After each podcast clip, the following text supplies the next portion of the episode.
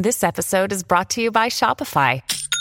Forget the frustration of picking commerce platforms when you switch your business to Shopify, the global commerce platform that supercharges your selling wherever you sell. With Shopify, you'll harness the same intuitive features, trusted apps, and powerful analytics used by the world's leading brands. Sign up today for your $1 per month trial period at shopify.com slash tech, all lowercase. That's shopify.com slash tech.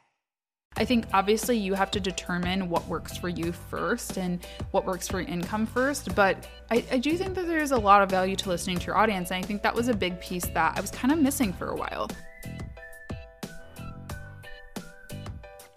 Hey everyone, what's up? Welcome back to the Freelance Friday podcast, and thank you so much for spending part of your Friday or whichever day it is that you're listening to this with me.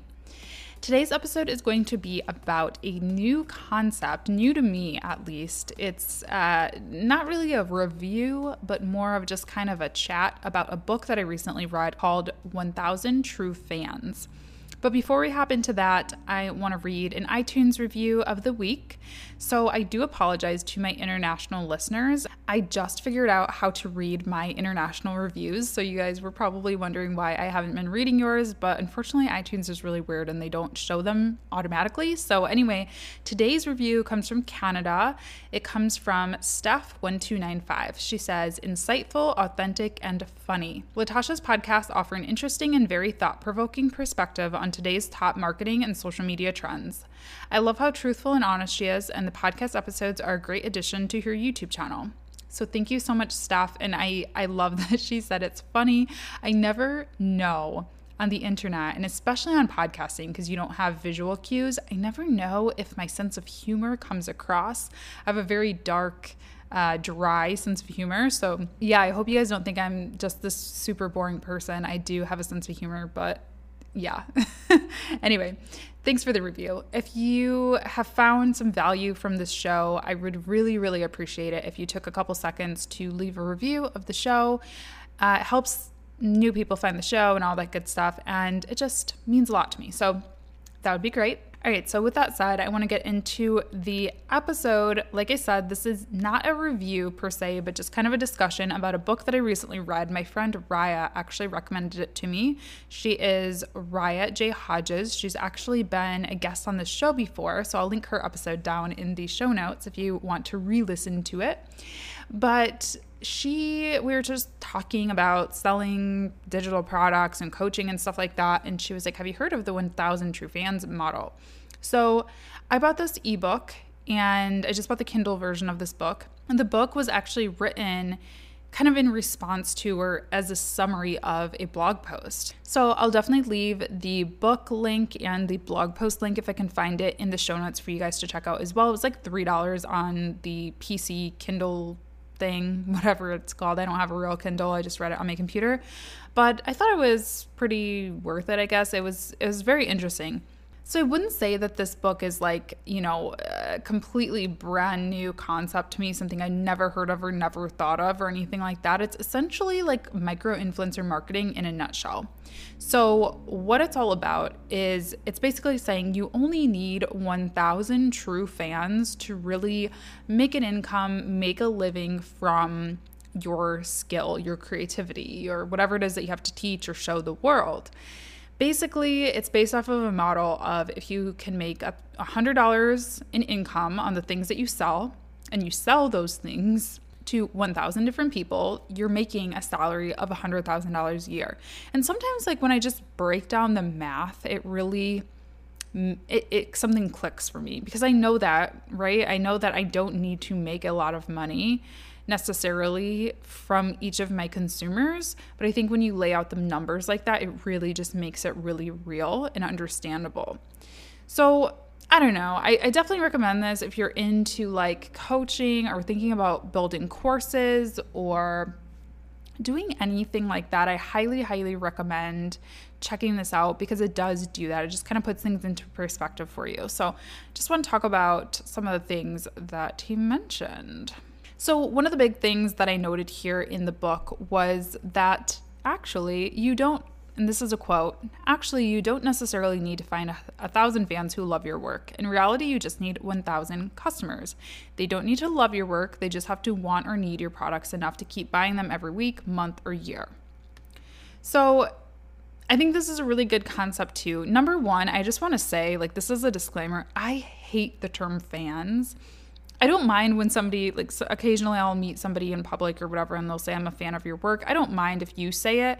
Uh, but it's weird to me. I don't I don't know. I'd rather the term viewer or listener or subscriber or something. Fans is just too like I'm not a celebrity. I'm not any better than you, obviously. Uh, so it just makes me feel uncomfortable. So I just want to put that disclaimer out there. I'm obviously going to be using the term fans because that's what the book is about, but I don't use that in my personal life. So anyway, I think it's a really good point because you know, people I have people who buy my courses who I don't think love me per se. I don't think listen to every podcast episode I put out. I don't think, you know, keep in touch with me all the time, but I still created a product that they needed. So I do think there's something to be said for that, and that not every single one of your consumers has to be completely obsessed with you and be a, a quote unquote fan, but the point of this book really is that it does help if they are.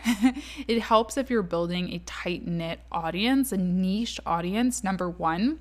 So there was another quote that I marked, speaking of niche, that really was interesting to me. It said the internet had made it possible to produce super specific niche products. In the past, if you wanted to sell things, you'd have to open up a physical shop. Um, you could easily find a thousand people in your town who wanted to buy ABBA or Led, Led Zeppelin, but if you wanted to sell something from a cult band, a more obscure band, that would be hard to do. And I think that is such a good point. I think niching down is everything when it comes to this model. When I originally started a or started thinking about building a course, at first I was like, let me just do like social media, like social media 101. And to be honest with you, and you listening even if you've taken the course, you're probably like, no, I would not have bought that. Some people would. And I think that there is some value to high level, you know, uh, just broad courses like that for certain audiences. But for my audience who is already pretty digital savvy, a lot of you guys already had YouTube channels or at least were, you know, obviously navigating YouTube enough to be able to subscribe to me and comment to me and stuff it didn't make sense. It didn't make sense for my audience. So it was scary to have to niche down and say, I want my first course to be for freelance social media managers because I knew I was going to be cutting out a lot of people from my audience. I knew that I was going to be cutting out those uh, audience, those those portions of my audience who were strictly influencers and strictly YouTubers and creators. And that was scary, you know, that was definitely scary. But I do think it's important because those are the super fans. Think about the things that you truly love you know like the the especially when it comes to personal brands or any kind of brand really that you're obsessed with. It's something that speaks directly to my life. One of my favorite instagram accounts right now. And i'm being such a fangirl because i mentioned them in my youtube video. I did a youtube video about hourly rates. So if you haven't seen that yet I highly recommend you check that out. I posted that a couple days ago. Anyway i mentioned this account in that video too but my favorite instagram account right now and facebook group is called freelancing females. And I'm a freelancing female. It literally speaks to my soul. Their Instagram accounts have like really funny memes about, you know, wearing sweatpants and uh, I don't know, just like funny millennial freelancer stuff. So it speaks very directly to me.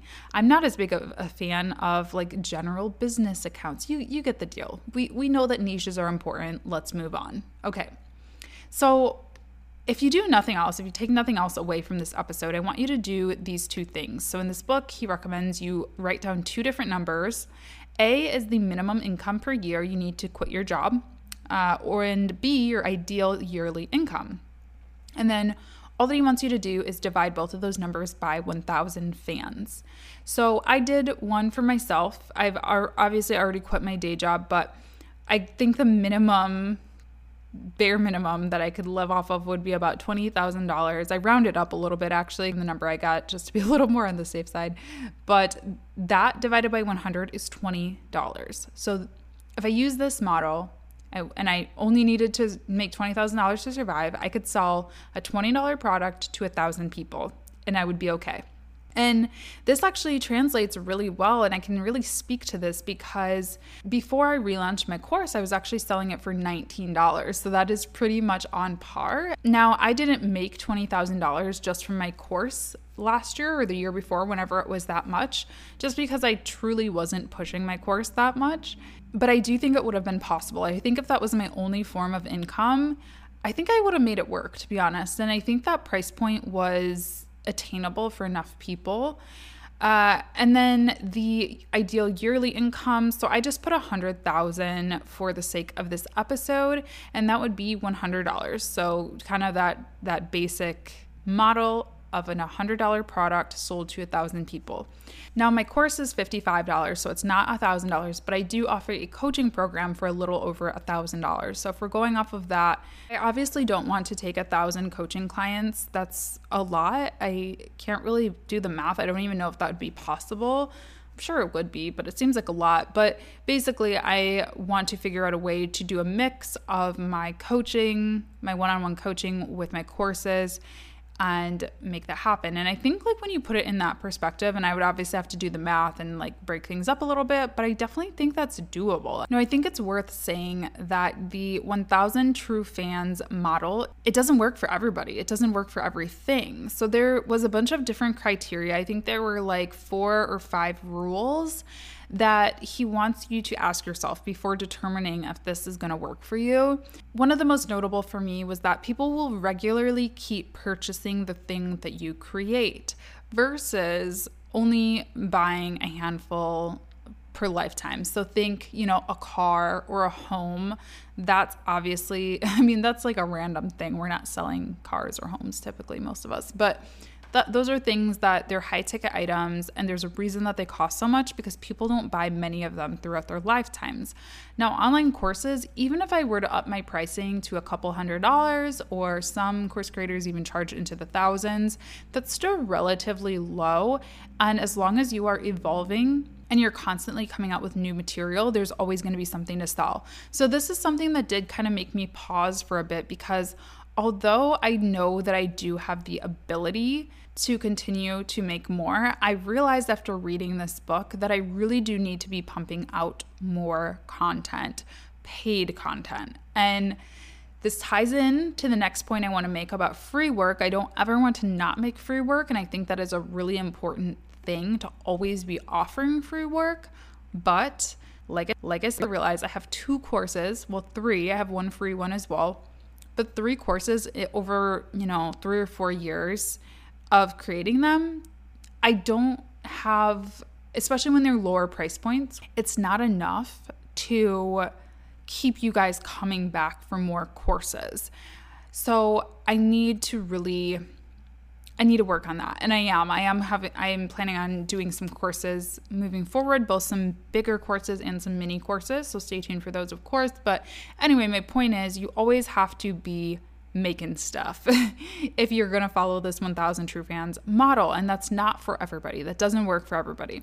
So keep that in mind. There were some other rules too i'm not going to completely read his book out loud for you guys but definitely check it out. Um now like i said uh, there's a few steps that he recommended to get started with the 1000 true fans model. Some of them are pretty obvious right? But you know, one of the ones that stood out to me was create attention grabbing free work, which I do. I create so much free content. It is unreal when I look at the numbers, how much time, how how many pieces of content I put out every single week, every single year, every single month.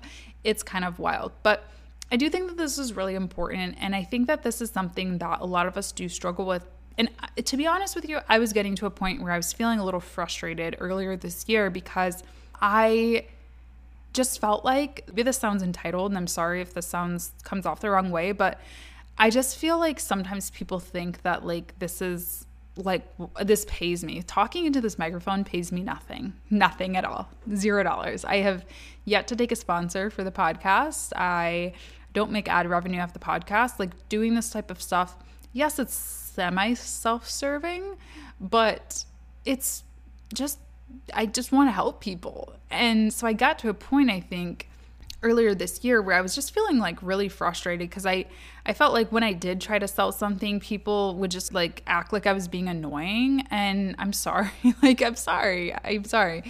Um so it is a tough one and I definitely think it's about balance and I don't feel guilty selling my own stuff because I give so much. And I think that that is one thing for people who struggle with sales or who struggle with, you know, feeling, even though you really shouldn't feel guilty, if it's your platform, you can sell on it if you want to. But if that's not doesn't come super naturally to you i think giving away so much free content gives you some legs to stand on number one but number two it also does offer an ability to enter your funnel for everyone and not all of those people are going to convert, but I do believe, you know, even when I was feeling frustrated and things like that, I still felt like the people who didn't buy my stuff for whatever reason, whether they couldn't afford it, it wasn't, it didn't relate to their life, it didn't, you know, it wasn't valuable to them, whatever.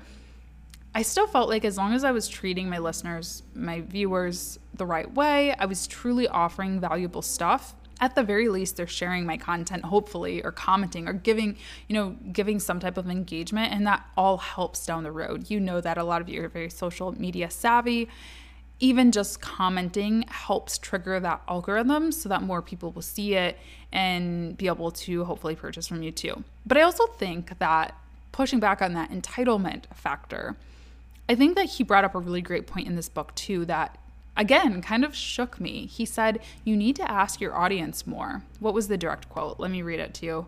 If money was no object, what would you like me to create for you? And I love that. Like, I have never asked that. So I would love it if you're listening. Like if if you can do me nothing else, you don't have to buy anything from this episode. You don't have to do anything. But I would love it if you sent me a message on Instagram, if you tweeted me, if you sent me an email, whatever you want to do, and let me know if money was no object, what would you like me to create for you? I would love to know that because, you know, I think that is part of it. I think that when you're creating so much free content, sometimes there's a disconnect between what I'm selling. And I actually did realize this when I rolled out my coaching program. A lot of people love it, and I have clients who are doing so well and who I'm loving working with. But others have told me they either want a group coaching option or they would prefer more self paced courses because of their schedule or because of their budget or whatever it is. So I think it's really important to listen to your audience and not just prescribe things. I think obviously you have to determine what works for you first and what works for your income first, but I, I, do think that there's a lot of value to listening to your audience. And I think that was a big piece that I was kind of missing for a while um, at least when it came to the paid stuff. I listen to you guys all the time when people request like video content and, and stuff like that. But when it came to the paid stuff, I've always just kind of done my own thing. So I think this is really, really important. And of course, it goes without saying, listen to those 1,000 true fans or however many true fans you have now. I would say it's probably for me, my true fans would be like, I don't know, it's definitely not 20,000 YouTube subscribers. I'd say probably my 500 people in my Facebook group would maybe be considered 1,000 true fans or 500 true fans. But listen to those guys. Don't listen to the trolls on YouTube, obviously, or the people who are just dropping by for free advice but listen to the people who have, you know, watched your videos. There's a reason that they're not purchasing if they're not. So figure out what that is. That was my own advice. That wasn't from this book, so I just kind of went off on a tangent. But he mentions that the re- the reason that he wrote this book is because he noticed people were searching for 1,000 True Fans on Amazon because I guess Tim Ferriss had referenced this 1,000 True Fans blog post and so people thought it was a book. And so they were already searching for it. So the demand was already there. And I think that is brilliant. He says basically you should find something that people are already searching for, but that they're not finding what they're looking for, which is exactly what I did with my course. I was starting my career as a freelance social media manager, or, you know, I was in it already, but looking to improve it and looking at that point to go full time with my business. I hadn't yet. And I was researching and researching, and I was getting on webinars. And it's kind of around the time that I, I first discovered Hillary Rushford and some of those people. I love Hillary Rushford, by the way, but you know, she does these great webinars, but she's not a freelance social media manager. She talks about doing like wardrobe styling or uh, outfit styling, personal styling, stuff like that. That's not my thing. So I didn't find anyone that really truly spoke to me and exactly what I wanted, but I knew, hey, I'm doing this. I'm looking for this. Somebody else has to be too. So I think that's great advice. Find whatever it is that you need because chances are, if you need it and if you're Googling it, somebody else does too.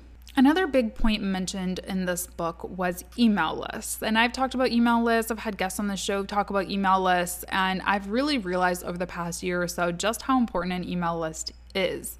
If you don't have an email list yet, I highly recommend if you have any web platform, if you have Squarespace or Wix or WordPress or anything like that, there are ways for you to collect emails and it's pretty easy. You don't have to have your strategy 100% down. I still don't, and that's something that I'm really going to be looking to work towards improving. I actually uh, just hired somebody who's going to help me out with that. So it's a priority for me because emails are digital currency. Emails matter, and growing your list is hugely important. And in this book, and just from what I know and my experience, and what I'm sure that you've experienced, social networks, we're at their mercy. You know, if I want you to see a new video or a new blog post or learn about a new course I'm coming out with or learn about my one on one coaching program, it's up to YouTube to decide if they want to show it to you that day. It's up to Instagram to decide if they want you to learn about it.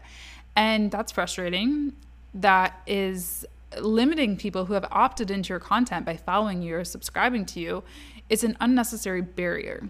So, email is a lot more direct. It gets into people's inbox now. Whether they open it or not is another story, but email conversion rates are still higher than social. It is what it is, at least for, you know, opens and click-through rates. It's just it's just higher typically on average. Mine definitely are. And I also think uh, this comes from a former guest of the show as well. My Love in London episode, her name is Just Dante. She talked about, you know, I think people are just more likely or more used to being sold to on email, which I thought was interesting. And I never, I don't know, I never thought of it like that. But I think she's right. When I open my email, I'm getting a lot of promotions, which does mean that it's a bit more competitive, I think. But it doesn't feel quite as aggressive. Just like I said, you know, that selling thing is awkward. And I was wondering, like, oh my gosh, why isn't this working for me for a long time? And I, I think that email is going to get you better results. It feels much less awkward for both parties. Another thing on selling, really quick, I highlighted something that I wanted to share with you. So, if you feel uncomfortable about selling to your 1,000 true fans or 500, whatever your fans are, take the case. I'm quoting here take the case of someone who spends $3 every day on their way to work in Starbucks across the 50 weeks that they will work. That means that they'll spend 750 hard earned dollars on coffee a year. Think about that. Starbucks has probably millions of true fans, way more than a thousand true fans, but that's exactly what it is. Starbucks has true fans. Or, you know, any coffee shop or any consumable item, they're Spotify, Netflix, dumb things that I pay for every single month that all combined makes them millions, if not billions, of dollars. Amazon has true fans for a reason because their fans get their stuff that they want, they get it really easily, they get it really quickly. We go on and on here, but that is exactly what that model is. It's a true fan model. They're not depending on, you know, Starbucks. I get a black coffee when I go to Starbucks, and I'm not the giant, most giant Starbucks fan. I'm not one of those people who does go to Starbucks every day, but when I go, I get a black coffee, you guys. It is like $2. It is so boring. I rarely, if ever, get any of those fancy drinks. It's nothing exceptional. They're making $2 off of me. But guess what? They know that it's good because I do think Starbucks coffee is good. I, I, am not going to lie. I'm not a coffee snob. I do think it's good. It's convenient. It's everywhere, you know? I'm going to come back. I'm going to go to Starbucks at least probably 10 or 20 more times this year. And that's coming from someone who works from home and isn't going to an office every day and who doesn't like sugary coffee. So that's definitely saying something. So the point is, true fans, buy your stuff, it's not necessarily going to be millions of dollars worth of stuff, but they're going to buy your stuff. He says, Fortunately, because people love your work, your true fans are happy to pay you what you make. And I think that point just again drives it home of what it really means to be a true fan. I always think about this, you know, for this episode I'm really talking about my my coaching and my courses, but when I think about my clients, it goes for the same thing. The clients who are really excited to work with me and generally seek me out typically don't they're not the ones who are bartering back and forth, asking me to lower my rate. They're just excited to work with me and they trust me and they are quote unquote a fan of me for some reason because they've seen the work that I've done or they have seen my YouTube channel or something like that. They know that I know what I'm doing and the they're happy to pay. They they don't mind. They're not going to put up a fight about it. And I think that's that's just an example of the true fans model too. So there's essentially a little formula or recipe or step-by-step instruction in this book for getting your stuff out there. Really the first step is to get your free stuff seen. So he gives a ton of good ideas in here. They're nothing again, nothing earth-shattering but just from my experience, the things that work for me are uploading YouTube videos. That's definitely the number one place where people find me. But I would say that that is very top of the funnel. I think that this podcast is a little bit further down the funnel. It's a little bit more uh, people who are really interested and a little bit of a warmer. And again, the whole point of my podcast is not just to sell, just to clarify, but you know, people who listen to my podcast typically are a little bit more serious about their careers or a little bit more interested in freelancing than people on YouTube who a lot of them do stumble by randomly. Another thing that has been really, really working well for me is doing live trainings and webinars. I've been trying to do one a month. I didn't do one this month because I had some speaking gigs, but I will be doing one. Actually, it will be this month. It'll be next Thursday. I don't believe that the landing page is done for that yet. If it is, I'm going to link it in the show notes. But if it isn't, just keep an eye on my Instagram and on your, on your emails. If you're on my email list and things like that, I'll definitely let you know when the landing page is open for that, but it'll be next week. Anyway, doing those kinds of things have really helped because it, it really enables me to showcase my expertise before uh, just kind of going in for the sell. Like it gives you almost like a trial session of working with me because it feels very one on one. I'm able to interact live with you, that kind of thing so yeah, upload your stuff, host something free. I want to do more free events this year. I want to do some freelance Friday meetups, co-working, that kind of stuff. That's all great top of the funnel type stuff. Then you want to get exposure. You want to get eyeballs on your stuff. You want to get people to come to the events. You want to get people to opt into the webinars. So there's lots of different ways that you can do that. Writing guest posts, being a guest on YouTube channels or podcasts that's something that I'm pushing myself to do more of. So if you have a podcast and you're listening to this and need guests, I would love to be a guest on your show. I don't do that enough. I don't put myself out there very often, and I should because why not? So, get traditional media to write about your work. Um, he gives out a lot of other ideas on there. And then, of course, gaining followers. So, I mean, that's easier said than done. One thing that I don't like about this book is he literally just writes, get YouTube subscribers, get people to sign up to your list, but like it's very nondescript. And it, again, it's easier said than done. So, my ideas here, I'll interject a bit. Get people on your list with some opt ins, some freebies, some high quality stuff. I'm working on that too. Like I said, email is a big focus area for me this these next six months of 2019, last six months of 2019, is to get more people on my list and get more get more good content out there via email. So it's in terms of opt-ins. So I created a free course that's available. That's right now my number one list builder. But you can also do things like ebooks and freebies and samples. You know, if, if the ebook is the product that you're selling, give out the first chapter for free or give out the first lesson of your course for free. Uh, yeah, getting Instagram followers and YouTube subscribers is a little bit different because it's not like an opt in model but I think it's really just consistency, interaction, all that good stuff. And then the next step is converting followers to fans. So, yeah, this is this is I think the tough part for me at least. I mean, I think a lot of people think that getting the followers is the hard part and it is, like especially like on Instagram and you like it is hard. But really where the magic is is the fans part. And I think that's where I'm currently stuck. I think I have some and I love you guys. I appreciate you guys so much but I don't have a thousand. I don't think that I have a thousand true fans.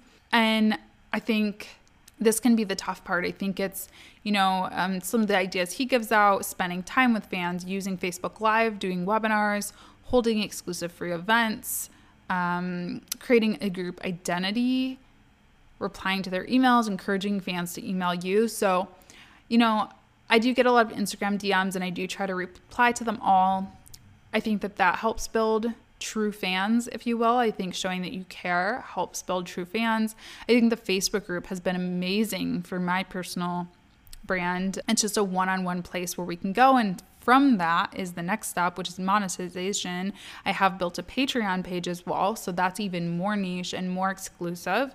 So those groups are great for that. But I definitely think that this is where a lot of people struggle. It's like, okay, there's eyeballs on my content. Now what? I think my number one piece of advice is just engage, comment, talk to people, talk to people like they're human. Number one, I honestly don't think you're going to get a lot of fans if you call your fans fans. like like I said in the beginning, my disclaimer.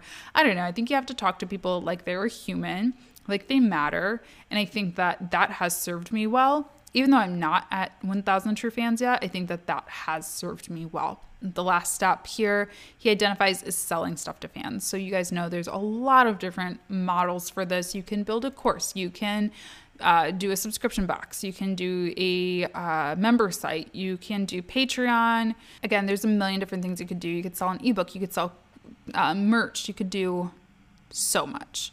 So I'll leave that up to you and what your strength is. I think my tip for that is really just to offer something that is truly going back to the beginning something that people truly want, you know.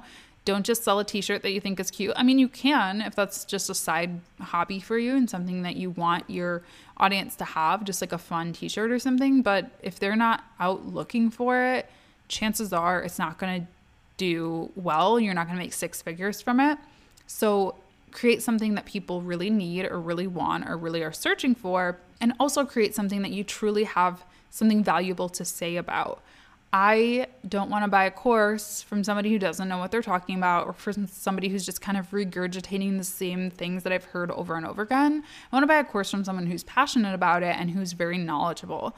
So I think that's kind of that finding that intersection of, you know, interest, knowledge, and expertise, as well as demand is the hard part of selling, you know, and then asking for it, asking for the sale in a way that doesn't feel too slimy, but at the same time, you shouldn't feel that way because these are your platforms. So I don't know. I think that in a nutshell, I think that this has gotten me to think in a different way because I've never I, have never felt like I needed to sell my course, for example, to millions of people. Like I knew that, and that's the whole point of my course, Money Making Micro Influencer. Like I said, bring it full circle, you know, this is really micro influencer marketing in a nutshell because that's the whole that's the whole concept. You don't need a million followers to be successful. I'm proof of that.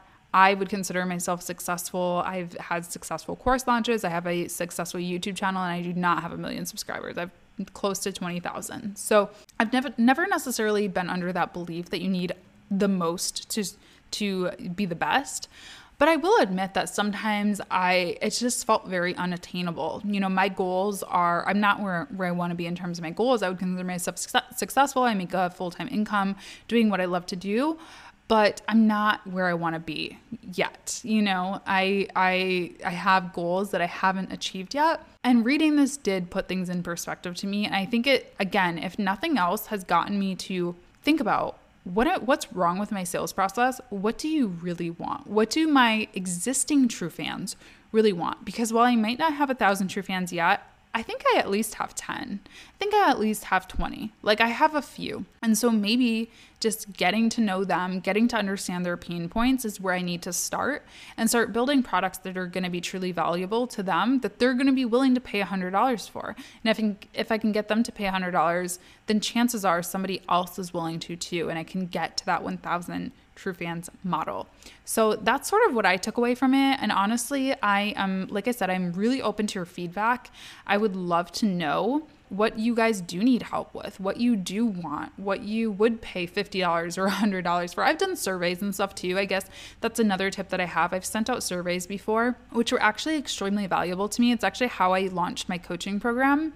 I sent out a survey. I just used a Google form, and I actually offered gift cards. Like I, I think I offered like five dollar gift cards to five or ten people who filled it out.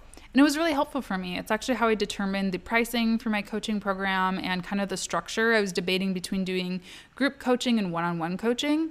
And that just really helped clarify th- some things for me. So, again, there are definitely things that you can do. Maybe I'll do something, you know, similar to that for courses and lower price items and services and products. I don't know why I can't talk today, but lower priced products in the future. But anyway, I think if I took nothing away from this book, it was definitely just to listen to your audience and nurture those existing fans that you do have so that you can continue to build upon that model. So, I am going to leave the blog post and the book link in the show notes, like I mentioned. I hope that this was interesting to you or got you thinking in a new way. If you do check it out, let me know what you think of it. And yeah, let me let me know what you thought of this episode. It was it was an interesting one. I feel enlightened. I hope you do too. And I will be back next week. I have an exciting interview to share with you for next week's episode. And I can't wait for you to listen to it. I will also be posting that webinar link soon on my socials. So make sure to follow me on Instagram at a journey east underscore Twitter, A Journey East, and you can join my Facebook group, Money Making Micro Influencer. I'll be sure to let you know when registration for that webinar is live. And yeah, that's it. That's all I got. I hope you are having a great day and I hope you enjoyed this episode. Thanks for listening. And that's it for this episode of the Freelance Friday podcast. I hope you enjoyed. If you did, make sure to let me know. Rating this podcast is a huge help, and you can also tweet me at a journey east with comments, questions, or suggestions for future episodes. Lastly, make sure to join my private Facebook group, Money Making Micro Influencer, if you're interested in elevating your influence and taking charge of your personal brand. There are so many like minded, bright individuals in there, and it's a place I love to offer up free advice and a little bit of extra fun into. You can find it by searching Facebook for Money Making Micro Influencer. It'll also be linked in the show notes.